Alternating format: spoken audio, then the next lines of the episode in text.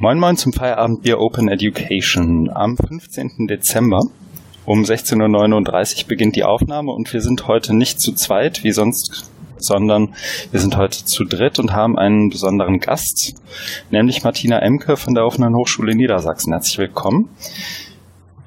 Dankeschön.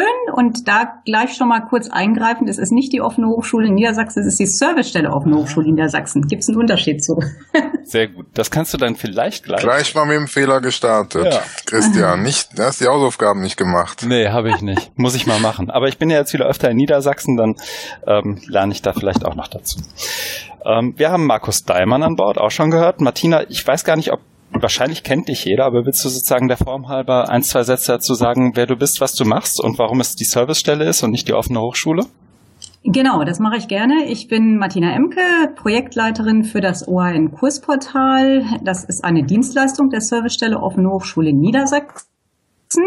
Die Servicestelle Offene Hochschule Niedersachsen äh, kümmert sich um die niedersachsenweite Koordinierung der weiteren Öffnung der Hochschulen mit dem Ziel, eigentlich vermehrt Personen mit beruflicher Qualifikation in ein Studium zu bringen. Das ist so die große Aufgabe, die wir da haben.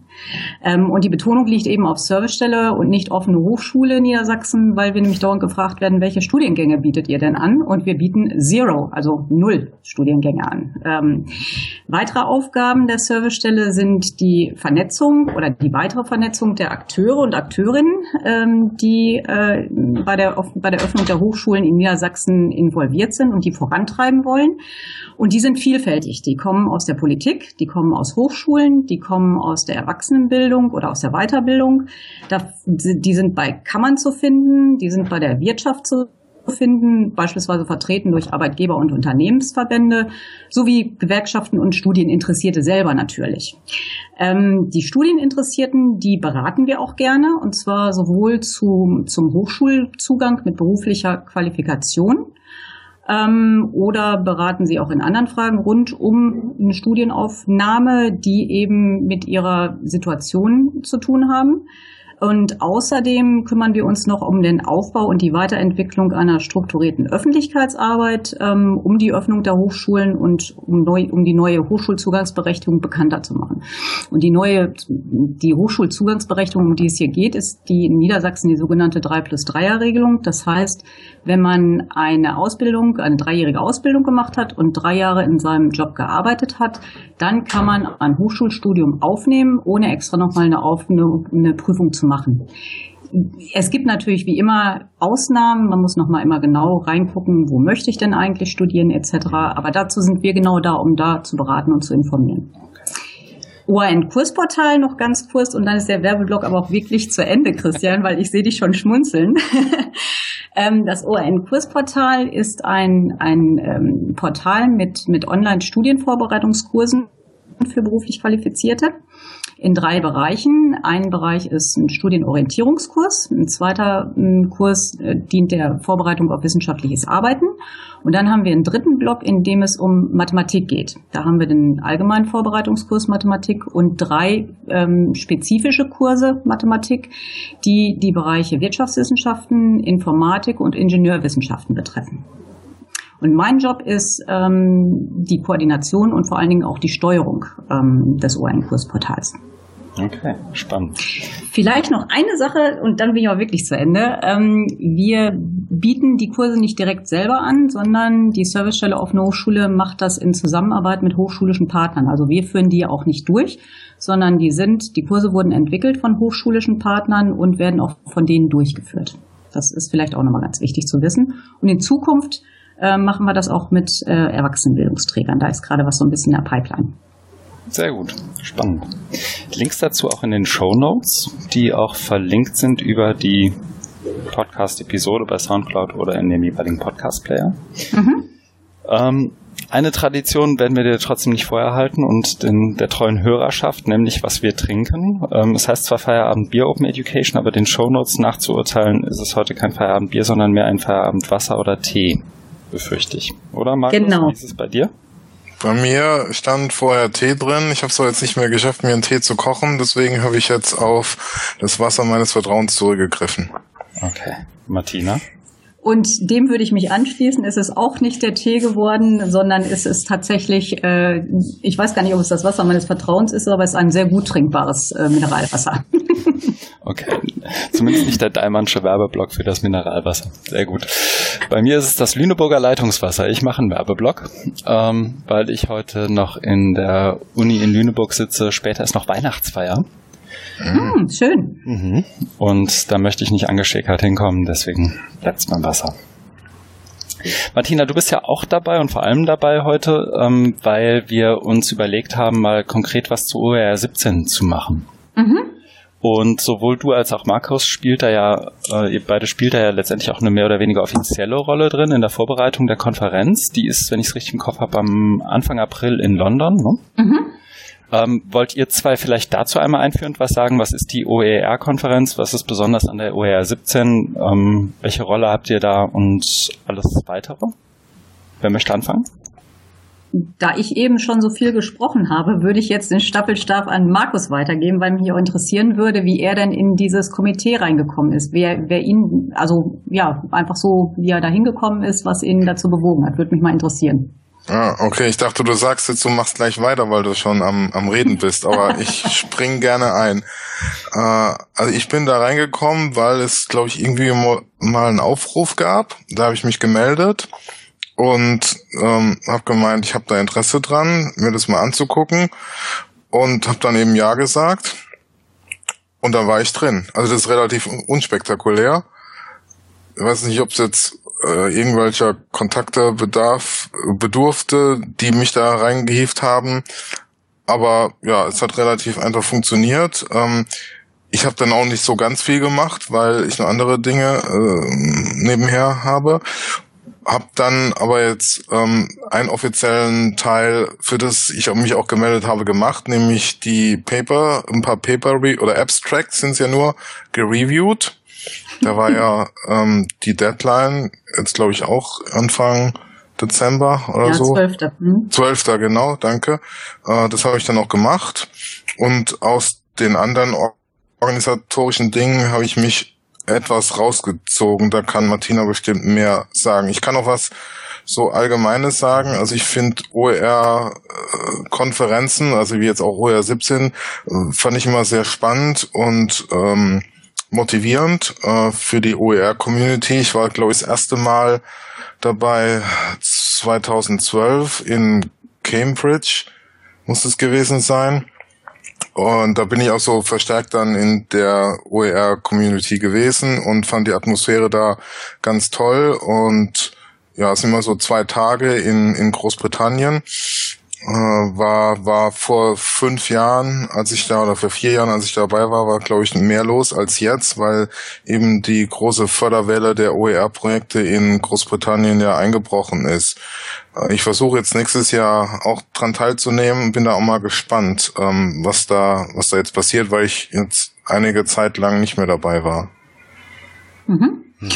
Ähm, bei mir war das insofern ein bisschen anders, weil ich, und darüber sprechen wir vielleicht hinterher auch nochmal, Christian, das würde mich nämlich da deine Erfahrung interessieren. Ähm, ich bin durch ähm, V-Connecting reingekommen, durch ähm, Mahabali. Und mhm. zwar habe ich bei der OER 16 den Twitter-Jockey gemacht für die Initiative V-Connecting und ähm, habe das an, also als eine ganz interessante Veranstaltung gefunden und vor allen Dingen auch die Möglichkeit tatsächlich die das äh, die Veranstaltung äh, stärker zu öffnen für Leute von außerhalb durch Twitter beispielsweise oder Google Docs, ähm, um auch einfach Meinungen von außerhalb mehr in die Konferenz reinzuholen. Das fand ich also ganz spannend. Ähm, und äh, bin dann durch eine durch ein, einen Skype-Austausch mit äh, Frances Bell, die mich direkt gefragt hat, ob ich nicht Lust hätte, in dem, in dem Komitee da mitzumachen, überhaupt drauf gestoßen, dass man mitmachen kann und bin dann genau wie Markus auch auf die Webseite gekommen und habe gedacht, Mensch, dann machst du das doch einfach mal. Ähm, und äh, das, ich hab, bin in einer glücklichen Situation, dass sich das mit meiner Arbeit für die Servicestelle ganz gut verbinden lässt, so dass ich auf jeden Fall in London mit dabei sein werde. Ähm, und da auch hoffe, dass ich dann ähm, stärker zum Beispiel mich einbringen kann in Form eines Symposiums oder Moderation machen kann oder wie auch immer. Ähm, das wäre eigentlich ähm, ganz spannend. Was ich sehr schön finde, ist ähm, bei dieser Konferenz, dass man versucht tatsächlich diesmal ähm, nicht mehr so fokussiert auf Großbritannien zu sein, sondern, sondern tatsächlich einen internationaleren Ansatz zu fahren. Ähm, das ist unter anderem dadurch drin, dass ähm, nicht nur Josie Fraser mit drin sind als, als Hauptorganisatorin oder sagen wir mal, ja, Hauptmoderierende, weiß ich gar nicht, Markus, ob man das so sagen würde. Also sie ist ja nicht Hauptorganisatorin, aber sie ist so eine so ein Aushängeschild halt. Mhm. Ähm, und außerdem ist Alek ähm, äh, Tarkowski drin, ähm, der in Polen ganz stark, ähm, also ich hätte würde jetzt fast sagen, das ist der polnische Jöran. ich weiß nicht, ob Alec das gut finden würde, wenn ich das sage, aber ähm, er ist wirklich so ein, ein, eine Hauptfigur in, in Polen, was, was ähm, Open Educational Resources anbelangt. Ja. Und ähm, man versucht jetzt, wie gesagt, diese, dieses Internationalere ähm, mit reinzubringen. Und das finde ich eigentlich ähm, sehr schön. Ähm, und, und weil ich auch denke, dass es ganz wichtig ist, dass eben mit den, dass wir uns in Deutschland auch ein bisschen mehr, ich sag mal, nach außen öffnen und mehr in so eine internationale Gemeinschaft einbringen, ähm, die im Bereich freie und offene Bildungsressourcen sich tummelt. Hm. Ich meine, das Thema dieses äh, Jahr war Open Culture. Äh, mhm. Das Thema nächstes Jahr ist Politics of Open, wenn ich es richtig im Kopf habe. Mhm, genau. Ähm, da passt Alek Tarkowski einerseits super rein, weil er ich weiß noch, bei Virtually Connecting bei der OEB 16 jetzt vor ein paar Wochen hat er sich vorgestellt als ein Typ mit irgendwie fünf Hüten auf und er ist ja sowohl Creative Commons Polen als auch Creative Commons weltweit engagiert, im mhm. OER-Kontext gerade engagiert, so, aber auch mit einem etwas breiteren Bezug noch Creative Commons in Bildung. Ähm, wie er das genau unterscheidet, weiß ich ehrlich gesagt gar nicht. Ähm, und dazu ja auch, also was ich war dieses Jahr das erste Mal ja da bei der ähm, OER 16 in, in Edinburgh und habe da den, den Workshop gegeben. Und ich war, weiß nicht, wie ihr das seht, aber vor allem im Vergleich OER Konferenz OER 16, aber jetzt bestimmt auch noch stärker OER 17 im Vergleich zu den deutschen OER-Konferenzen, jetzt gerade das OER Festival und, und Woche, also es war ja schon fast eine Themenwoche in der schleswig-holsteinischen mhm. Landesvertretung, mhm. ähm, dass das Thema hier in Deutschland noch sehr, sehr stark auf Ressourcen, wie produzieren wir die, wie finden wir die, wo archivieren wir die, wie taggen wir die, was gibt's für mhm. Metadaten und, und so weiter. Also dass man sich auf einen reinen Content-Fokus noch verlässt, während die OER-Konferenzen, ich glaube, gerade in den letzten Jahren sich stark entwickelt haben, auch zu einer ähm, eher so, so eine Openness in Education Konferenz zu sein und sich eigentlich schon fast umbenennen müsste, wenn es nicht schon so gewachsen wäre. Oder andersrum, wenn man dem jetzt einen neuen Namen geben würde, wäre es, glaube ich, nicht OER, oder? Ja, genau. Ich äh, stimme dir dazu ähm, man sieht es ja an den Themen Culture und jetzt Politics, dass es sehr viel breiter ist und das ist, glaube ich, auch deshalb, weil es sind Leute dabei, die sind, die sind schon viele Jahre erfahren mit dem Thema. Und in Deutschland sind wir da wirklich ganz am Anfang, äh, was auch die Diskussion betrifft. Also das ist nicht nur die Content-Fokussierung, sondern die Diskussionskultur oder die, die Tiefe der Diskussion. Das sind ja. wir noch lange nicht so weit wie die in Großbritannien, weil mhm. ja die einfach da breiter mit umgehen als als wir hier. Hier ist man noch so in dieser Phase, ja, dürfen wir das? Warum OER? Mhm. Und so weiter. Mhm. Und da fand ich das in Großbritannien auch mal sehr viel erfrischender, weil weil es einfach diese diese Vielfalt an an Themen hat und die jetzt auch versuchen, da auch andere Dinge zu besetzen, wie jetzt Culture und jetzt ähm, Politics. Mhm. Lass uns vielleicht an der Stelle kurz einen Cut machen, weil auch wenn wir einen Spezialgast dabei haben, wollten wir eigentlich in der alten Struktur bleiben und zumindest überlegen, was haben wir letzte, in der letzten Zeit gemacht, was, ähm, was, was ist uns aufgefallen. Ähm, aber da passt das OER 17-Thema insofern ganz gut rein, weil du, Martina, ja beim Online-Treffen am 12.12. .12. warst, in, mhm. wenn ich das richtig in den Show Notes lese, mhm. und ähm, letztendlich auch an der Organisation teilgenommen hast. Vielleicht zäumen wir das Pferd mal so von der Richtung auf. Macht das Sinn? Das können wir gerne so machen und das ist auch relativ schnell abgehandelt. Ähm, insofern, weil das jetzt das zweite, äh, zweite Treffen gewesen ist. Beim ersten, das hatte ich irgendwie nicht so ganz mitgekriegt, ich und andere auch nicht. Ähm, das zweite Treffen war jetzt ganz stark nochmal davon dominiert, ähm, von den Reviews, die ähm, Markus vorhin genannt hat. Also es sind ja 119 ähm, Abstracts sind eingegangen Ähm, und da ging es jetzt darum, die in relativ kurzer Zeit eben zu beurteilen und zu überlegen, ähm, äh, ja, wie man schnell den Autorinnen und Autorinnen Rückmeldung geben kann, äh, passt das oder passt das nicht oder müsste das nochmal überarbeiten. Und da liegen wir wirklich offenbar recht gut im Zeitplan und das war eigentlich jetzt so mit das Entscheidende. Eine weitere Überlegung war, ähm, wie schafft man es, äh, ich sag mal, eine einigermaßen kostengünstige Unterkunft in London zu bekommen? Wo könnte man da hingehen? Ähm, da gibt es Überlegungen zu. Das findet sich aber auch alles auf der Webseite, die sicherlich auch in den Notes, also in unseren Notizen hier auf Google Docs verlinkt ist, dann äh, die Webseite. Ähm, und dann hat man überlegt, was, was macht man für ein soziales, so ein Rahmenprogramm, ähm, was aber gleichzeitig noch ein bisschen auch kost, kostengünstig ist und was auch inklusiv ist. Also ich würde ganz gerne nochmal darauf zurückkommen, was Markus eben gesagt hat. Tatsächlich ist die Diskussion äh, sehr stark auf Offenheit. Diese OER-Diskussion in England ist sehr stark auf Offenheit und Inklusion. Mhm. Das, das geht bis hin zu, ähm, äh, wie können wir es schaffen, dass möglichst viele kommen können, wie können wir die Kosten eben drosseln.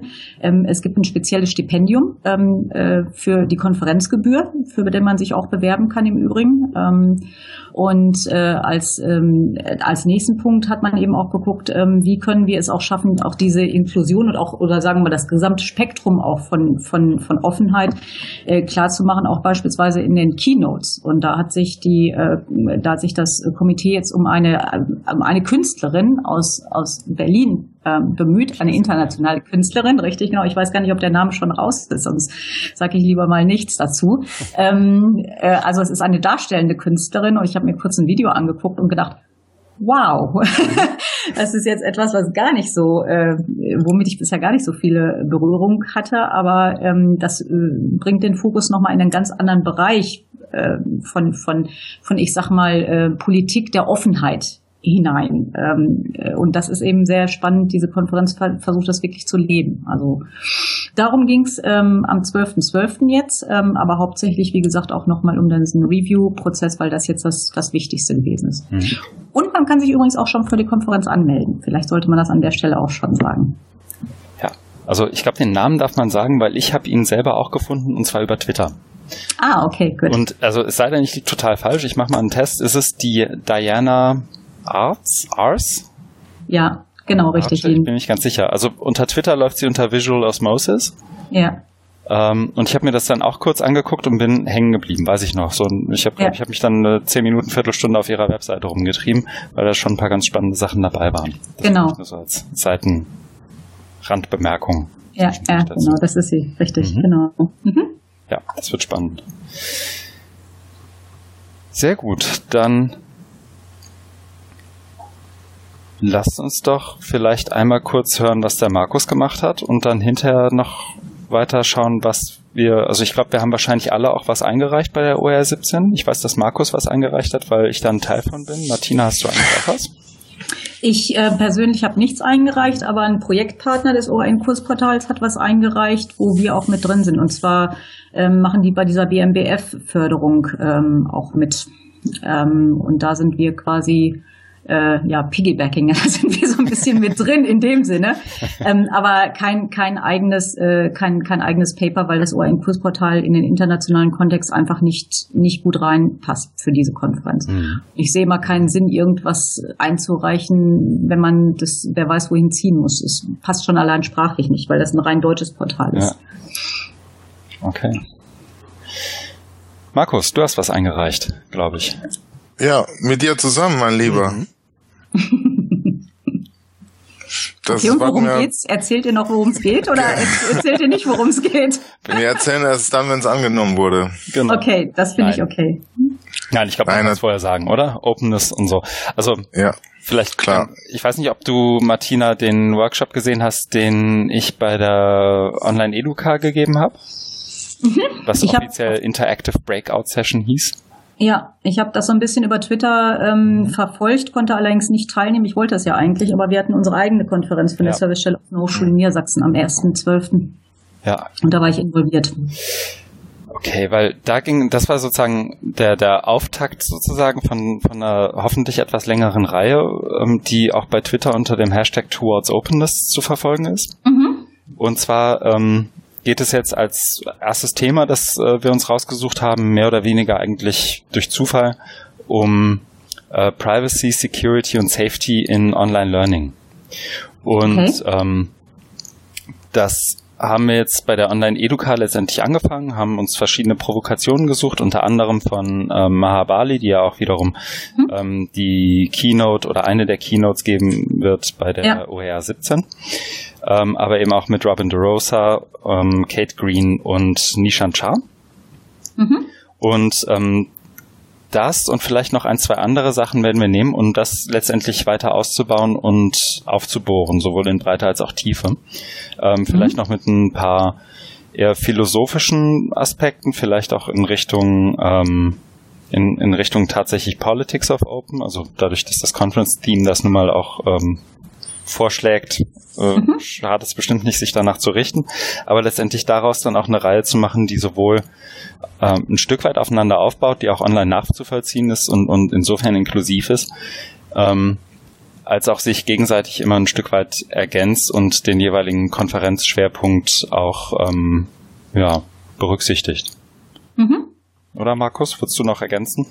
Ja, Klingt genau. Es gibt es, es gibt ein allgemeines Modell, das äh, Christian zusammen mit Nishan äh, und Kate, ja. ja, genau, das mal mal entwickelt haben und was ja auch bei der OER 16 glaube ich vorgestellt wurde, ja. Und da bin ich so ein bisschen reingerutscht, weil ich das auch ganz ganz spannend fand und bereichernd. Genau, und bin auch Christian dankbar, äh, dass er mich da mitnimmt und ja, nee doch und ähm, versucht da ja mich dann da irgendwie schlau mitzudenken und es dann irgendwie weiterzuentwickeln. Genau, den philosophischen Teil, den überlassen wir dir. Danke. Da haben wir noch eine Daseinsberechtigung. Genau. Und du hast noch drei Monate. Kannst mal, du studierst das ja jetzt auch, dann kannst du das auch mal machen. Ja. ja, genau. Also das haben wir sozusagen eingereicht. Ich weiß nicht, Markus, du hast sonst auch gar nichts, ne? Weil ich habe auch nur das. Nee. Also man kann ja auch mehrere Sachen einreichen. Nee, nee, ich habe ich hab nur das. Aber na schauen wir mal. Also ich bin auch gespannt. Ich habe heute bei Twitter gelesen, dass bis Weihnachten hoffentlich entschieden sein soll, wer, genau. wer ja. angenommen ist und wer nicht. Und Alek Tarkowski okay. meint, es gibt irgendwas um die, ich glaube, 110 Einreichungen. 119 hatten wir. Ja. Mhm. Und irgendwas um die 70 Plätze, 70 Slots, ne? Mhm. Insofern mhm. sind die Chancen vielleicht gar nicht ganz so schlecht, aber wer das sagt, der wird meist nicht angenommen. Insofern. Nie gesagt. Es ist die Saison der Hoffnung, Christian. Vorweihnachtszeit. Wer, so, wer, mich in der okay. Vorweihnachtszeit kennt, weiß, dass das äh, bei mir äh, meistens umschlägt. Also spätestens am zweiten oder dritten Advent entwickle ich mich zum Zombie und hoffe, dass äh, Silvester oh bald kommt und alles vorbei ist. Okay. ja. Da bin ich ja froh, dass zwischen Hannover und Lüneburg oder Hamburg ein bisschen Distanz ist. voll, vollkommen zu Recht. Mit mir im okay, Dezember gut. ist mit mir nicht zu Spaß. Okay, gut.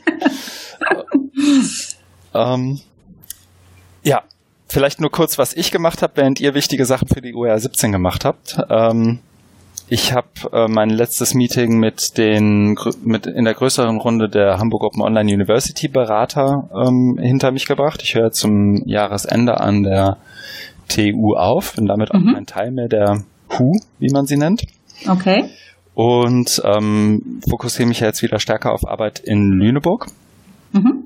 Ähm, ich habe in dem Kontext TU ja auch angefangen oder in dem Kontext Zugang für Flüchtlinge zu Hochschule und TU mhm. angefangen ja auch ein Seminar mit zu befeuern, was äh, tatsächlich in so einer Service Learning Idee ähm, Studis in Hamburg dazu befähigen soll, mit Flüchtlingen zusammen irgendwas zu machen und, und auf die Beine zu stellen. Da sind wir in so einem Storytelling-Seminar, ähm, das ich mitgebe. Und da gab es jetzt tatsächlich witzigerweise direkt nach der OEB auch die erste Unterhaltung dazu, wie machen wir Anonymität oder wie stellen wir Anonymität möglichst sicher, wie bewegen wir uns sicher und ähm, also secure und safe im, im Internet. Ähm, gerade weil die eben auch angehalten sind, offen zu publizieren und das ja durchaus ähm, Rückwirkungen auf ähm, Asylbewerbungsverfahren und ähm, auch durchaus Repressionen im, im Heimatland nach sich ziehen mhm. kann, ähm, je nachdem, was man da schreibt. Und der eine oder andere ist da schon halbwegs politisch unterwegs, also da ist Anonymität durchaus angeraten. Das war ganz interessant und da habe ich kurz einen Blogbeitrag zugeschrieben. Und sonst ist bei mir nicht viel passiert. Wir sind in der Leufana gerade so ein Stück weit in der in so einem Closed Shop, in der Blackbox und arbeiten uns da irgendwie durch Strategien und Ideenfindung und sprechen mit Partnern und ähm, ich hoffe, da kann ich dann im Januar, Februar mal mehr zu erzählen. Mhm. Ja, spannend. Ja. Aber Markus, du warst beim Auftakttreffen OER Info. Da lässt sich ganz bestimmt dann die Brücke dann wiederum zu OER 17 schlagen, wie wir es ja auch ursprünglich vorhatten, ne? Genau. Das war jetzt Anfang der Woche, Montag, Montag und Dienstag beim DIP, also im deutschen äh, Institut für international pädagogische Forschung in Frankfurt am Main, der Schlossstraße. Mhm. Die ähm, sind da jetzt beteiligt an der OER-Infostelle. Also es gab ja zwei äh, Förderschwerpunkte der Ausschreibung vom BMBF Anfang des Jahres. Einmal eine OER-Infostelle zu schaffen als zentraler Anlaufpunkt für alle Fragen rund um OER. Und dann gab es in der zweiten Ausschreibung Projekte, die sich um Multiplikatoren, Sensibilisierung für OER kümmern. Und die hat man jetzt alle mal zusammengebracht. Ähm, also die äh, Projekte äh, sind, glaube ich, äh, 20 also etwas über 20 und ähm, in den Räumen der Infostelle und hat da eine zweitägige Veranstaltung gemacht, was offiziell Auftakt-Workshop hieß. Und ich bin da jetzt auch in mehreren Funktionen da gewesen. Einmal bin ich ähm, Beirat ähm, von der OER-Infostelle und darf da ähm, mir das Ganze den nächsten 18 Monate oder zwei Jahre, ich glaube, Infostelle ist ein bisschen länger, darf mir das mal angucken. Und zum Zweiten bin ich ja selber in OER-Projekten der FH Lübeck mit involviert. Da waren ja auch noch Kolleginnen und Kollegen da dabei von uns zur Veranstaltung, also meine Eindrücke. Ich bin dann während der Rückfahrt im Zug dann auch nochmal in mich gegangen, um, um da so nochmal zu rekapitulieren. Also ich fand es eine sehr schöne, lebhafte Atmosphäre. Äh, es war sowas wie eine Anfangseuphorie, würde ich es mal bezeichnen, ne? weil auch viele Leute dabei sind, die noch nicht viel mit OER gemacht haben, die sich aber clever genug angestellt haben, ein vernünftiges Proposal zu schreiben, um dann den Zuschlag zu bekommen bei der, bei der Begutachtung. Das äh, DIP oder die Infostelle, die haben viel Wert drauf gelegt auf Dialog und Austausch. Also es gab ähm, eigentlich zwei zentrale Formate. Das eine ist, es waren Workshops und das andere war ein Barcamp. Und lustigerweise durfte das Barcamp gar nicht offiziell Barcamp heißen, weil das mhm. politisch mhm. nicht durchzusetzen ist bei denen im Haus. Äh, der Ingo, also Ingo Blaze, ähm, hat es ja am Anfang vorgestellt und hat das so ein bisschen geschwommen und war so ganz nebulös und irgendwie war jedem klar, äh, was du hier vorstellst, ist kein Workshop, ist ein Barcamp. Und dann, ne, da hat immer gemeint, ja, so eine Art Barcamp. Weil mhm. in die Sprachregelung das nicht erlaubt, ähm, das Barcamp zu nennen. Äh, also zwei sehr dialogorientierte Formate, was gut ist. Äh, man könnte es natürlich auch mal kritisch jetzt ähm, zurückwenden ähm, und sagen, ja, man hätte auch mehr Struktur ähm, reinbringen können, ähm, so ein bisschen Projektmanagement, ähm, also et ein etwas strukturiertes Format. Weil ich war am Anfang bei den Workshops war ich nur in einem, in ein oder zwei Runden dabei. Die haben es dann versucht aufzuteilen, einmal nach Nord, Ost, West, Süd und einmal nach Bildungsbereich, Hochschule, Schule, Weiterbildung, glaube ich. Und da ging es einfach darum, ja, wer ist wer und was macht ihr, was machen wir, wie können wir uns zusammenbringen. Äh, fand ich dann nicht ganz so prickelnd, nicht ganz so spannend, weil ja, Vernetzung ist schön und gut, aber das dann über vier Runden zu machen, war mir dann doch etwas zu lang, deswegen habe ich mich dann ein bisschen rausgezogen. Beim Barcamp war ich dann wieder voll dabei. Ähm, da gab es dann auch ähm, ja interessante Sachen. Äh, genau, was, was da noch zu berichten wäre, es gab einen sehr guten Vortrag von Dominic Orr, den haben sie extra eingeladen, ähm, was, ähm, was schön ist, weil ich mag Dominik sehr, aber der hat mir da auch so mal ein bisschen Hintergrund erzählt, nämlich sie suchten einen, der eben in keinem der Projekte dabei ist, der aber Ahnung hat von dem ganzen, von der ganzen Materie und also auch noch diesen internationalen Blick hat. Und da bleibt eigentlich, glaube ich, nicht viel übrig, außer Dominik Orr. Ähm, der kam dann und hat dann einen allgemeinen Vortrag gehalten, äh, war gut, aber mh, hm, hätte man vielleicht auch nochmal so ein bisschen ja, weiß nicht, so ein bisschen antizipierend auf die ähm, nächsten 18 Monate lenken können. Äh, was, also weil er ja die, die anderen Szenen aus Großbritannien zum Beispiel kennt oder aus USA, worauf muss man jetzt achten, weil ich glaube, das hätte einigen Leuten dann helfen können. Äh, aber es war vielleicht auch nicht so abgesprochen. Deswegen ist es einfach nur so, ja, so eine Bemerkung jetzt von mir. Äh, man hat eben sehr viel Wert auf Vernetzung gelegt und ähm, war aber dann so die Herausforderung, dass man jetzt eigentlich möglichst schnell konkrete Vernetzungsaktivitäten braucht, weil das Ganze läuft nur 18 Monate und wir wissen auch alle, dass es sehr schnell rumgehen kann. Man wird sich in der Konstellation, wie es jetzt war, am Montag, Dienstag jetzt auch nicht mehr wieder treffen, was ich auch ein bisschen schade finde. Mhm. Das ist aber nicht geplant, äh, äh wie ich erfahren habe sondern es wird dann ein Bilanzierungs, wie das dann immer so schön heißt, Abschlussbilanzierungsworkshop geben, wo man dann sagt, ah, okay, war alles so toll oder das lief nicht so gut.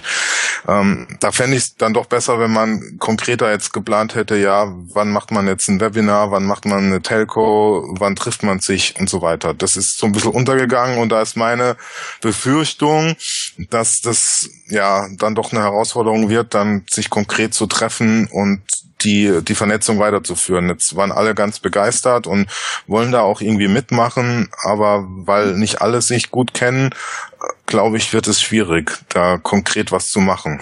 Hm. Vielleicht an der Stelle kurz einen Einwurf. Wir haben an der Leuphana ja auch ein Projekt in Kooperation mit der, also in dem Kontext ein Projekt in Kooperation mit der Goethe-Uni, Claudia Bremer und äh, K.O. Ingolstadt-Eichstätt, Tom Sporer und stellen da auch gerade noch eine 50 oder haben eine 50 Prozent Stelle dafür geschaffen, ähm, wo wir gerade im Bewerbungsverfahren sind. Da nehmen wir noch Bewerbungen an bis zum 20.12. Mhm. Ja. ja, das suchen einige. Ähm, mhm. Was auch aus, aus Flensburg, mhm. ähm, die suchen auch noch. Also es sind, klar, da, da kommen, also es waren einige dabei, aber äh, von den Leuten, aber es werden noch Stellen besetzt. Das kommt vielleicht nochmal erschwerend hinzu, weil wenn die dann erst im, mhm. im, im ähm, Januar oder Februar starten, dann, dann tickt ja die Uhr schon runter. Und wenn man dann noch nicht so erfahren ist, mhm. dann weiß nicht, also, ne, also es ist der, der Wunsch ist wirklich überragend, ähm, sich zu vernetzen, wird von allen Seiten befeuert und unterstützt, aber es fehlt so, dass, also es wurde vereinzelt angesprochen, ja, eigentlich müssten wir jetzt ganz konkret Termine machen, aber soweit weit kann man dann doch nicht, ne? Weil mhm. ja, äh, ja, schauen wir mal, wie sich dann ergibt im Projektverlauf und ja, mhm. ja, genau, gucken wir mal. Äh, aber ist alles hier sehr schön und gut, dass wir uns mal sehen. Ja. Okay. Klassisches Uni-Kooperationsprojekt, also. Ja, ja, aber ich, also ich, das klingt jetzt vielleicht auch ein bisschen negativ. Ich ähm, habe aber doch die Hoffnung, dass, dass, dass da, dass da mehr passiert als bei anderen Kooperationsprojekten. Wie war so der Überblick der Projekte war, also wir haben ja eingangs gesagt, dass gerade deutsche OER-Szene, wenn man voneinander sprechen, mhm. im Vergleich zu UK, USA noch sehr, sehr content-fixiert ist. Hat sich das auch in den Projekten ja. wieder gespiegelt oder gab es da ein paar Ausreißer? Also das hängt natürlich von der von der Ausschreibung ab, von der Förderlinie ne und der, der, der dem Zuschnitt. Und die war ja ausgerichtet auf ähm, Multiplikatoren, also irgendwie Leute ausbilden oder schulen oder trainieren, äh, um als OER-Experte, Expertin in einer Institution tätig zu werden. Also das ist auch ganz konkret, was in einem Projekt äh, von uns passiert, in Zusammenarbeit mit dem Bundesverband der Vertriebstrainer BDVT. Da geht es wirklich darum, dann so OER-Kompetenz zu ermitteln und dann auch mit Zertifizierung zu arbeiten. Und das ist, glaube ich, auch eins der konkreteren Projekte. Bei anderen war es zum Teil noch ähm, nebulös, äh, was die ähm, genau vorhaben. Hm. Äh, es ist ähm, aber auch erstaunlich. Es kam da immer eine Diskussion, äh, beziehungsweise nicht so erstaunlich, wenn man die deutsche Situation kennt, dass es dann doch immer noch um dieses Content geht, darf ich das und wozu auch und also einer hat dann irgendwie, fand ich auch sehr merkwürdig, dann gefragt, ähm, ja, ähm, ist ja alles ganz schön, dass wir jetzt hier zusammen sind, aber sind es nicht zu viele Projekte, die jetzt hier gefördert werden? Und da war Caroline Zurma vom Projektträger dabei, der hat gemeint, äh, nein, äh, wir wollen ja ähm, Impact haben. Deswegen ist ja gut, wenn wir so viele haben. Mhm. Mhm. Ja, und es gab dann beim, beim Barcamp gab es dann ähm, einen Session-Vorschlag von Sandra Hofhüß von der Uni Köln. Mhm. Warum OER? und da habe ich auch im, im ersten Moment gedacht, wie bitte? Ja, sie will mal grundsätzlich drüber reden und mhm. also ich weiß, ich weiß auch, also mittlerweile mir stößt es echt sauber auf oder irgendwie, ja, ich kann da, äh, kann da, ich wollte ihr zu ihr noch was sagen, ähm, aber hab's, hab mich dann zurück, zurückgehalten, bin dann auch nicht in diese Barcamp-Session gegangen. Mhm. Aber ich weiß nicht, ob das die, ob das die richtige Ausrichtung ist, ne? Ähm, die hat sich bestimmt auch weiß, dabei was gedacht, aber es kommt ja, es kommt ja irgendwie so rüber, ja, brauchen wir das überhaupt? Und wir sind ja jetzt endlich mal so weit, dass es in Deutschland offizielle Förderung gibt, eine größere durch das BMBF. Mhm. Und ähm, wenn man jetzt gerade wieder, ähm, wo Martina ja auch ähm, involviert ist, OER 17 denkt, wo es um Politics geht, dann sind so Fragen, finde ich, eher kontraproduktiv. Ja. Also ich, ne, ich bin generell für alle Fragen offen. Das liegt ja jetzt auch in meiner neuen, in meinem neuen Profession der Philosophie äh, begründet. Aber trotzdem bin ich da auch Pragmat mhm. und sag, ähm, nee, bitte nicht, bitte nicht wieder diese Frage. Ich kann es ja. nicht mehr hören. Also ich, ich, also ich könnte jetzt äh, springe ich mal in die Bresche und versuche mal zu. Vielleicht hat sie ja, also ich kenne sie ja nur von von Mapping OER. Das war im letzten Jahr auch von BMWF gefördert, woraus jetzt sind ja, also ich glaube, die Leute von Mapping genau. OER würden behaupten, dass die Förderrichtlinie unter anderem aus Mapping OER auch hervorgegangen ist. Ja, es war ein ähm, Vorprojekt. Genau. Und ähm, da war es hat ganz oft, und vielleicht kommt das tatsächlich daher, den Leuten, die schon im Machen sind und im Produzieren oder im Aggregieren oder im Taggen oder was auch immer von, von Open Educational Resources sind und sich drin mit dem Prozess befinden, die haben relativ schwer erklären können, wenn sie angegriffen wurden, von welcher Seite auch immer, warum das denn jetzt eine gute Idee ist. Mhm. Und nur weil das halt offen ist, ist halt kein Grund. Mhm. Und ich tippe einfach mal, oder das, ich könnte es mir zumindest vorstellen, dass ihre Idee dann war, jetzt machen wir so eine Session, aber eigentlich ist die Session nur, der Session-Titel nur ein Feigenblatt dafür, dass ich euch jetzt Argumente liefere, wie ihr jemanden, der von außen kommt und hinterfragt, was ihr da tut, davon überzeugen könnt und was die richtigen Argumente sind und wo ihr euch vielleicht eher verrennt. Also ja, kann das sein? Das ja, ja, äh, ganz kurz noch eine, dann darf Martina auch gleich.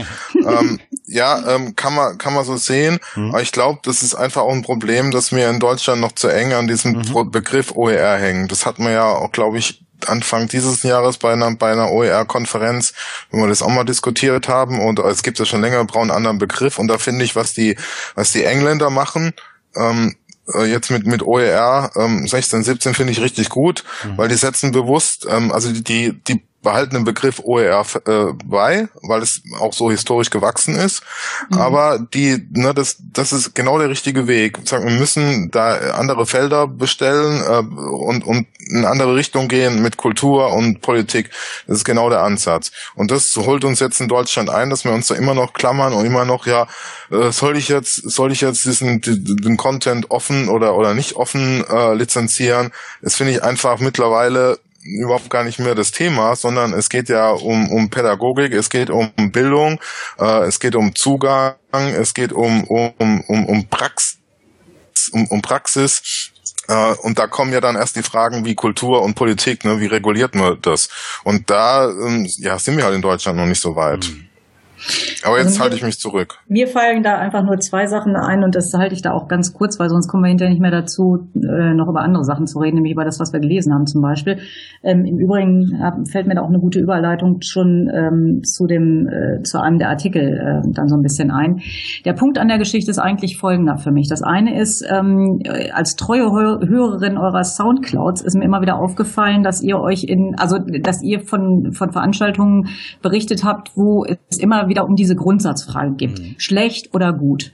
Das gilt mhm. für OER genauso wie für MOOCs. Und ich muss ganz ehrlich sagen, ich gehe mittlerweile nicht mehr zu Veranstaltungen, die solche Titel haben, weil ich in solche. Grundsatzsachen von Schwarz-Weiß äh, ich mich überhaupt nicht gut aufgehoben gehoben fühle. Und ich glaube, die internationale Diskussion, ich bin ja in anderen Kontexten auch viel internationaler unterwegs, auch unter anderem ähm, aufgrund meiner Promotion an der Open University.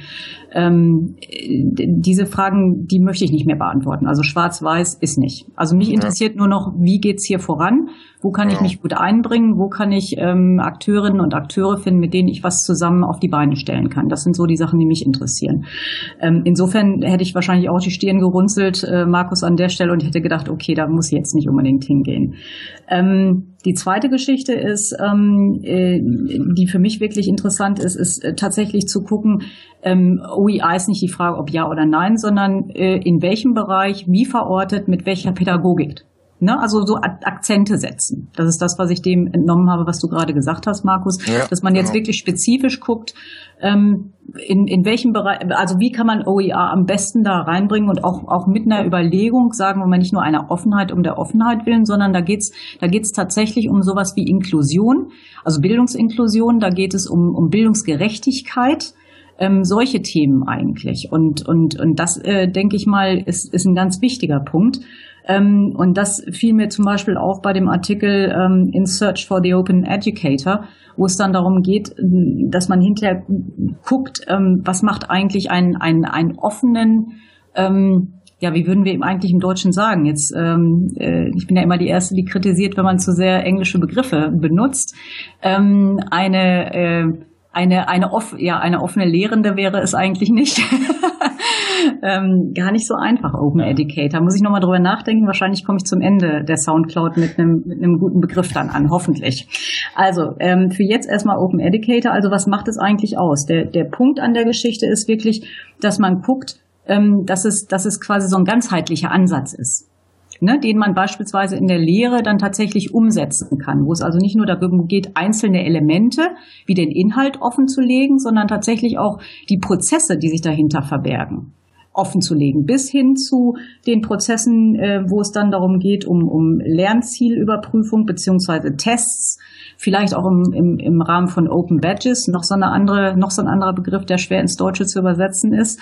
Ähm, und wo es dann hinterher darum geht, tatsächlich, und das wäre eben eine spannende Geschichte, da ist wieder der Rückschluss zu den Multiplikatorenprojekten äh, die, dieser Förderlinie hier, ähm, da würde mich interessieren, ob da auch letztendlich so mhm. Entwicklungspläne drin stecken, wie in diesem Artikel, also in Search for the Open mhm. Educator ist ja, ist ja letztendlich ein Entwicklungsplan äh, aufgezeigt, genau. dem man eben folgen kann, so ein persönlicher Entwicklungsplan, den man auch anwenden kann, wo man gucken kann, wo stehe ich denn eigentlich, was sind meine Rahmenbedingungen, was kann ich jetzt schon umsetzen, was ist die nächsthöhere Stufe, sodass man mhm. dann, so dass nach und nach wirklich so eine richtige Transformation auch stattfinden kann. Und dann wird's für mich richtig spannend spannend. Und ähm, gab es da eigentlich ähm, etwas bei den vorgestellten Projekten, wo du sehen würdest, das geht tatsächlich so ein bisschen in die Richtung Entwicklungsplan oder ging es mehr so um, sagen wir mal, Trainings und mhm. um, um, um Einzelmaßnahmen letztendlich? Vielleicht nur kurz als Zwischenruf. Ja. Ähm, oh, der Christian. Artikel, ja, sorry, der Artikel, um den es geht, nur dass man das sozusagen auch, wenn man nicht auf die Show Notes zugreifen kann, auch noch googeln kann, wenn man dann möchte, heißt In Search for, uh, In Search for the Open Educator, Proposal of a Definition and a Framework to Increase Increase Openness Adoption Among University Educators, ähm, ist in International Review of Research in Open and Distributed Learning erschienen von Fabio und jetzt wird's schwierig, mhm. Nashimbeni und Daniel Burgos oder Burgos. Kennen nur Fabio, ehrlich gesagt. Aber sorry, Markus, jetzt darfst du wieder. alles gut. Ähm, also Martina, ich, ähm, es ist jetzt äh, so ein bisschen gefährliches Halbwissen. Ähm, ich habe die, ähm, die Projektübersicht ähm, hier auch noch in meiner Tagungsmappe. Ähm, da müsste ich dann, werde ich tatsächlich auch nochmal reingehen und durchgehen, um das auch ähm, sauber beantworten zu können. Aber mein Eindruck ist, es geht tatsächlich eher um Training und da sehe ich auch genau die Gefahr, weil ich, ich stimme dir da total zu, dass eben das so in die Richtung laufen kann, ähm, ich mache jetzt OER und alles andere bleibt so, wie es ist. Und dann erreichen wir nicht das, was wir wollen, nämlich eine offenere Pädagogik, eine offenere Bildungsprozesse, wo es um Gerechtigkeit, Inklusion und so weiter geht. Das, das genau ist die Gefahr, äh, die, die ich da auch sehe. Und mhm. man hätte, man, ja, äh, ich glaube, so weit, ähm, so weit denken die gar, die meisten eben nicht, weil jetzt, äh, weil, weil der, der Druck jetzt auch histor also historisch ähm, so hoch ist, auf Deutschland da endlich was zu machen, weil wir waren ja über Jahre hinweg ein blinder Fleck äh, auf der mhm. OER-Weltkarte. Äh, ist jetzt ein bisschen besser geworden, aber es passiert ja immer noch zu wenig und deswegen hat dann ne, hat dann das BMBF ja entschieden, da da was zu machen. Da war ja auch Frau Hausdorf da, die dann auch nochmal so anführende Worte beim Auftaktworkshop er erzählt hat und was ich da erhoffen. Äh, vielleicht auch nochmal so, so ein bisschen Insider-Infos. Äh, ähm, vielleicht erhöhen wir dadurch unsere Hörerinnenzahl. Äh, und, und nämlich in der ja, das ist ganz interessant. Und zwar in der KMK-Strategie steht ja irgendwo, ich glaube, da ist es, ähm, dass es ein OER-Büro geben wird. Mhm. Und mhm. ähm, und das ist auch nochmal eine, eine geänderte Fassung in der Vorabversion, die auch irgendwann im Netz kursiert ist, hieß es ein nationales OER-Büro. Mhm. Und jetzt eben nur OER-Büro.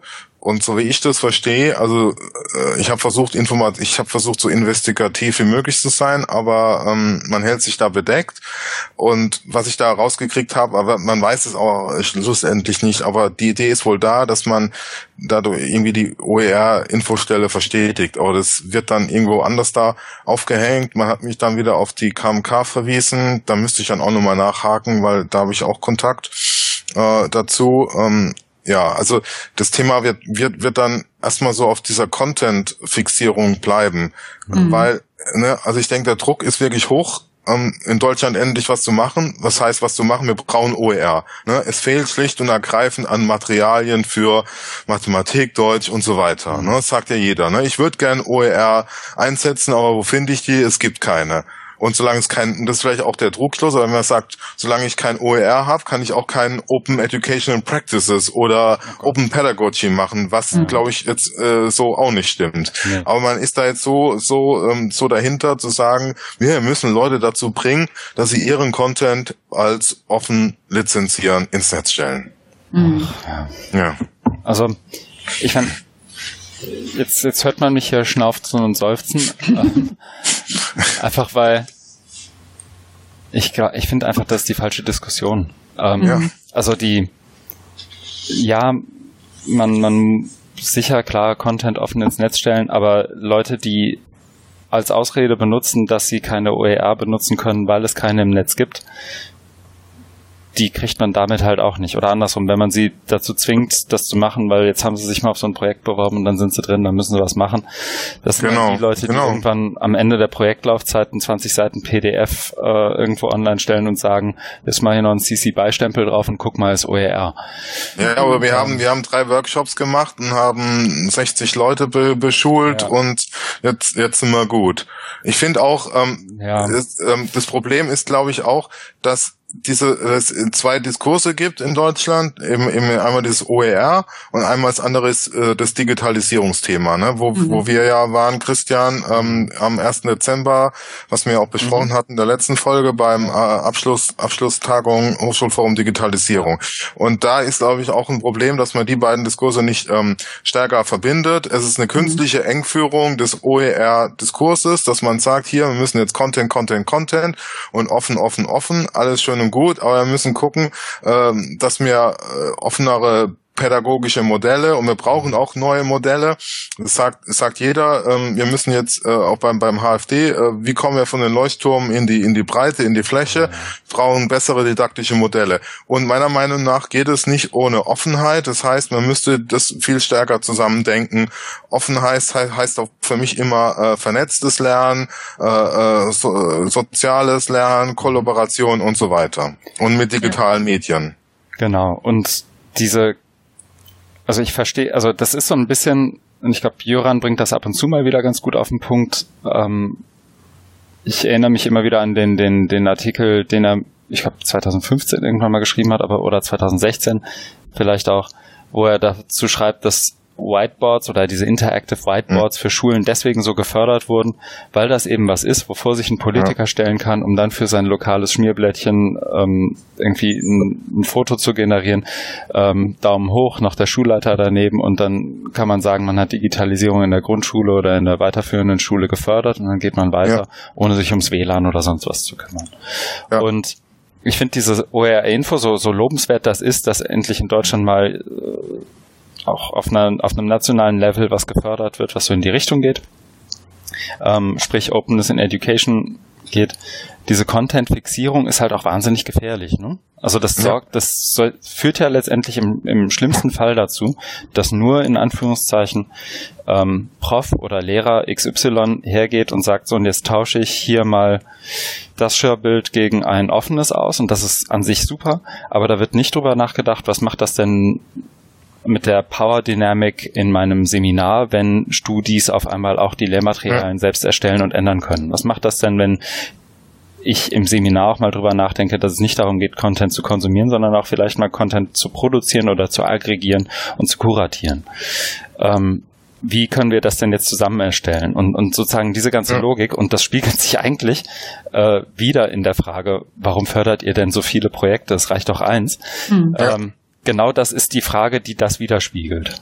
Das, ja, und ihr könntet doch, ihr könntet doch nur, ja. nur eins fördern und wir müssen doch gar nicht zusammenarbeiten. Warum sind wir überhaupt hier? Und ja, übrigens hatten genau. unser Auftakttreffen, auch wenn ein Haufen der Projekte ihre Leute dafür noch nicht eingestellt haben. Aber wie sie da sehen, tun wir erst, wenn ihr alle Rapport leistet. Mhm. Genau. Und das ist das, was mich daran so ein Stück weit auf die Palme bringt, plus Content-Fixierung. Darf, ich, darf ja. ich da auch noch was ja, zu beitragen? An der anderen, an der anderen, nee, ach, kein, ja. kein Problem. Nee, wieso? Das ist so ein offener Austausch hier. Nur, ich würde ganz gerne an der Stelle nochmal auf einen anderen Artikel zu sprechen kommen, den wir auch bei uns in den Google Docs mit haben, und zwar der Artikel äh, Motives and Tensions in the Release of Open Educational Resources, the UK OER Program.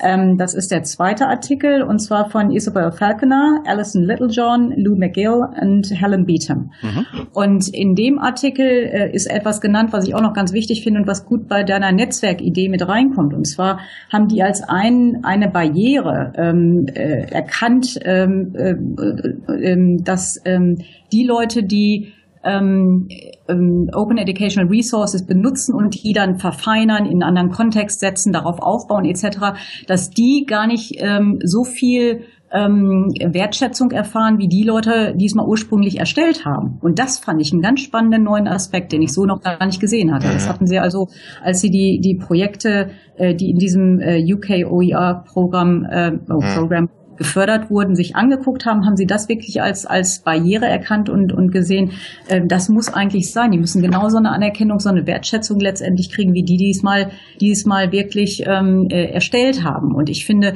dass, dass, wenn man darauf den, das Augenmerk legen würde, dann würde man vielleicht auch den Netzwerkgedanken mhm. stärker, stärker unterstützen können, weil, weil dann auch, sagen wir mal, äh, klarer wird, dass es eigentlich gar nicht darum geht, äh, natürlich, es muss klar sein, wer hat mal ursprünglich irgendwas gemacht, also es muss klar sein, wer hat an welcher Stelle quasi, wenn man so will, der Wertschöpfungskette ähm, mhm. äh, eingehakt und äh, da seinen Beitrag geleistet. Aber dann würde man endlich aufhören zu sagen, das eine ist mehr wert als das andere ja. und käme vielleicht käme vielleicht dann hinterher mehr in die Richtung zu sehen, lass uns gemeinsam erstellen und wir kriegen alle weil es ein gutes, letztendlich ein, ein guter Prozess war, ein gutes Produkt war, ein guter, was auch immer war, ähm, äh, dient es uns allen. Und man geht so ein bisschen weg von, von, von mein Kuchen, mein Stück des Kuchens ist aber, ist aber größer, hat aber noch die Kirsche mit drauf oder den Zuckerguss mit drauf oder was auch immer und ist dafür dann schöner oder besser oder wie auch immer. Das finde ich einen ganz wichtigen Aspekt mhm. in der mhm. Diskussion. Ist Hannover noch Baumkuchen? Ja, ich, ich, ich wollte noch eins, eins zu Christian sagen.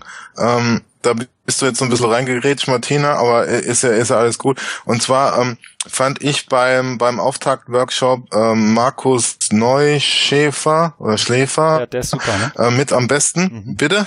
Der ist super, wollte ich gerade sagen. Ja. ja, ja, genau. Super, super Typ. Er kommt von der Open Knowledge Foundation und der, da merkt, und das, das war halt, das, das wird mir jetzt auch umso klarer, dass er eben aus einer ganz, also er kommt aus einer anderen Open-Bewegung genau. und er hat, ne, der hat sich hingesetzt und hat und ist dann auf einmal losmarschiert in eine Richtung, wo ich gedacht habe, sehr gut, ja, genau, genau darum geht's. Also weg von all dem, ne, Content und und darf ich das, sondern bei ihm ging es um Innovation. Wo sind die Innovatoren? Ja. Ne, wo, wo findet man gute Beispiele? Ne? Da haben wir dann versucht, so eine Linksammlung zu machen mit mit, ne, wo geht man hin? Aber da geht's genau um die, wer erstellt denn kollaborativ zusammen Material? Wo gibt's denn was? Ne? Da hat er richtig. Mhm. Ich bin dann auch irgendwie ins Grübeln kommen, äh, habe überlegt, ja, wo, wo, wo gibt's denn da was genau, wo, wo, wo finde ich das?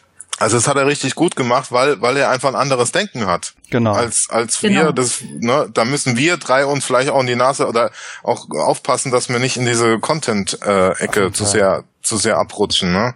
Und da hat es richtig gut getan, dass der, dass der jetzt da mit drin ist. Der hat ja das Projekt äh, Education Labs. Da machen die eben auch so so Workshops, wo es, äh, glaube ich, richtig gut wird. Äh, ich muss noch mal gucken, ob ich da dann teilnehmen kann, wenn es irgendwie passt. Mhm. Genau. Nee, Markus Neuschäfer ist ja auch, also bei mir erst so richtig auf dem Radar aufgeschlagen. Also einmal, ich glaube, in ein, zwei Unterhaltungen mit Christian Heise, aber mhm. vor allem durch die Mitbegründung, glaube ich, vom Refugee Facebook. Ja. Ich weiß nicht, ob er das da auch genannt hat, aber das glaube ich, das ist ja inzwischen auch Creative Commons international mhm. ausgezeichnet und so weiter. Ja. Und eine super Initiative, wo man mal sieht, wenn man jetzt einfach mal wirklich an Kollaboration online denkt und was können wir denn machen, wenn wir sozusagen ein bestimmtes Ziel auch im Kopf haben und nicht nur denken, ach Mensch, jetzt lass uns doch mal Content produzieren, sondern überlegen, welches Medium und in welchem Format macht es denn Sinn, offenen Content für einen bestimmten Zweck zu produzieren und das gemeinsam zu tun und den auch so nutzbar zu machen, dass er vielfältig verwendbar ist. Also jenseits von, wir laden mal ein PDF irgendwo hoch. Also die haben ja wirklich mit Google Spreadsheets angefangen und dann letztendlich in Formaten gearbeitet, die es ohne Probleme ermöglichen, runterzuladen, auszudrucken, zu binden und so weiter. Ja. Und ähm, da kann sich, glaube ich, so manche OER-Initiative dann auch wirklich mal noch was von abschneiden. Und so manche Förderlinie auch. Ja. Genau. Also für, für mich ist es letztendlich immer wieder eine Frage der Kultur des Teilens. Und bei jeder Veranstaltung, bei der ich gewesen bin, ob das jetzt Digitalisierung ist oder OER, geht es immer wieder darauf zurück, wir müssen einfach wirklich in Deutschland noch stärker eine Kultur des Teilens ähm, erstmal entwickeln, unterstützen etc. Und dann hat man wahrscheinlich auch wirklich eine Chance, äh, von, dieser, von dieser Inhaltsfixierung ähm, wegzukommen. Ja, man kann ja nicht nur Inhalte teilen, man kann ja Ideen teilen, man kann ja äh, Dienstleistungen teilen. Genau. Genau, das richtig. ja, glaube ich, auch dahinter. Genau, genau. Deswegen die Überlegung, sich einfach auf das Teilen zu fokussieren und nicht so sehr auf das, was wird geteilt. Ähm, und dann vielleicht auch mal wegzugehen von einzelnen Produkten, sondern sich stärker vielleicht auf Prozesse auch ähm, zu konzentrieren. Ja. Wie, äh, wie, wie arbeitet man eigentlich zusammen? Wie schafft man was zusammen? Wie schafft man Innovatives zusammen? Die Richtung. Genau, und das kommt ja eigentlich aus einem geteilten Ziel. Ne? Also das, mhm. darum geht's ja eigentlich. Und die, ähm, ich, ich das ist letztendlich nur anekdotisch und ich will jetzt auch nicht auf meine letzten Tage in ein Who-Bashing verfallen, Hamburg Open Online University Bashing. Aber ähm, ich musste schon ein bisschen schmunzeln und ich glaube, der ein oder andere Mitarbeiter, eine oder andere Mitarbeiterin in dem Großprojekt selbst auch, dass da letztendlich aus einer politischen Motivation heraus auch Open Educational Resources produziert werden sollen, die sozusagen nochmal den Stempel obendrauf kriegen, Made in Hamburg. Mhm. Mhm. Und das ist genau das, also nationale OER-Initiativen, so wie es in der KMK-Strategie wohl mal irgendwann stand. Ähm, ich weiß noch, bei Mapping OER war immer so die, die nationale Qualitätssicherungsinitiative zu OER, also diese ganzen äh, Säue, die irgendwann mal durchs Dorf getrieben werden, wenn es um OER geht. Ähm, macht die Fehler macht dann ja auch jedes Projekt wieder aufs Neue. Ne? Also wir bauen unser eigenes Repository, wir bauen ähm, mhm. unsere eigene OER-Linie. Ähm, aber anstatt mal drüber nachzudenken, was jetzt unsere Richtlinie ist, wie wir grundsätzlich innerhalb dieses Projekts zu lizenzieren, ist uns erstmal wichtig, dass wir Made in Hamburg draufschlagen. Mhm. So, ne? Und in Ham also da geht gerade die Diskussion rum, lizenzieren wir denn jetzt CC BY, CC BY NC oder CC BY ND und was ist dann wann noch wie OER? Das sind Fragen, mhm. mit denen man sich da gerade rumsteckt, jenseits von anderen. Ähm, und dass aber der Made in Hamburg Stempel draufkommt, das war schon von vornherein klar. Mhm. Und solange Projekte sozusagen die Kragenweite haben, ist auch nicht verwunderlich, dass eine Konferenz wie Politics of Open in London stattfindet und nicht in Berlin. Ja, stimmt. Ja. Mhm. Vielleicht ja. haben wir die in fünf Jahren. Hm. Genau, dann machen wir, dann machen wir die gleichen Fehler wieder, die in London wahrscheinlich jetzt im April gemacht werden. Einfach, nur, ja. weil, wir, einfach weil wir können. Es wird ja gefördert. Okay, wie, wie geht's weiter? Ja, wir haben noch ein paar Artikel hier drin. Ich finde eigentlich, ich weiß nicht, wie ihr zwei das seht. Wir haben ja eingangs kurz drüber gesprochen, ähm, noch bevor wir die Aufnahme gestartet haben, dass wir eigentlich auch überlegen könnten, einen ganz guten Cut zu machen, nachdem wir sozusagen OR 17 und OR Info im weitesten Sinne abgehandelt haben. Ich weiß nicht, ob euch da jetzt noch irgend, irgendwas quersitzt, was ihr unbedingt zu den Themen loswerden müsst. Ansonsten würde ich fast schlagen, dass wir hier einen kurzen Cut machen. Wir sind jetzt bei einer knappen Stunde Aufnahmezeit.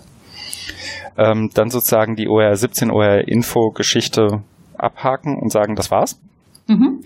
Und dann im Sinne der ähm, Hörerorientierung. Ähm, jetzt die anderen Artikel, die wir noch hier in der Liste haben, besprechen und weil die ja dann auch teilweise in eine etwas andere Richtung gehen.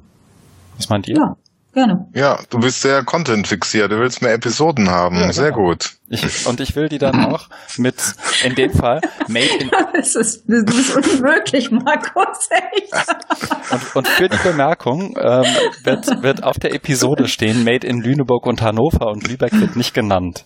Ich weiß, Wie? Dass das, ich weiß, dass das gerade in Lübeck besonders Das neue Silicon Valley. Genau. Lübeck also es tut mir schrecklich leid, Christian. Ich muss darauf bestehen, dass du Sehende erwähnst, weil ich sitze nicht in Hannover. okay. Sehende. Da musst du mir dann nochmal die Postleitzahl zukommen damit ich das schreiben kann. Ich drücke mal auf Stopp und wir sehen und hören uns gleich wieder in der nächsten Episode, wo es dann ein paar allgemeinere Themen geht. Okay, Bis dann. super. Bis dann, tschüss und danke.